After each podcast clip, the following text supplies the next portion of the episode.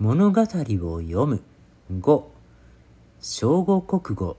大蔵じいさんとガン人間の発言には叙述的な発言と行為遂行的な発言があります。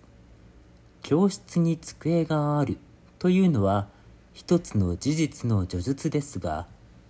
教室の机整理しといてというのは誰かに命じたり頼んだりする一つの行為です。叙述はその内容について真理を確定できますが、行為には真も義もありません。私たちが日常的に行う発言の大部分は後者です。そして後者には必ずその発言を行為として成立させる存在である他者がいます。動物の出る物語にはおとぎ話やファンタジーなど人間と同様に考えたり話したりするキャラクターが登場する話と人間の目で観察した動物の姿を描く現実的な話がありますがゴンギツネなど前者は叙述文としては完全に義だと言えるでしょう。一方シートン動物記など後者は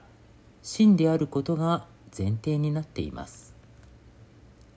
鳩無垢獣の書いた大蔵じいさんとガンは後者のタイプの物語ですが真理を問うと義であろうと思われる部分がいくつかあります。一人の狩人と渡り鳥の癌の棟梁との知恵比べを描くこの物語はその設定において誤りが指摘されています。まず舞台となる鹿児島県の阿野岳にはガンアカの群れが渡ってきた記録はなく渡ってきていたのはカモアカでした。大蔵じいさんの相手はガンではなくカモだったようです。また大蔵じいさんが捕まえたガンが彼に懐き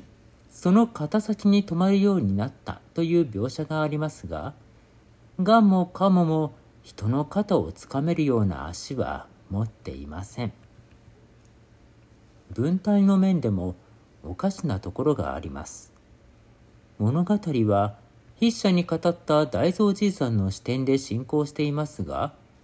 じいさんの仕掛けたおとりのガンがはやぶさに襲われた時は残雪の目には人間もはやぶさもありませんでした。ただ救わねばならない仲間の姿があるだけでした。と述べられわかるはずのないガンのリーダー残雪の心情描写になっています。これは義でしょうか？おーいガンの英雄よ。お前みたいな選物を、俺は、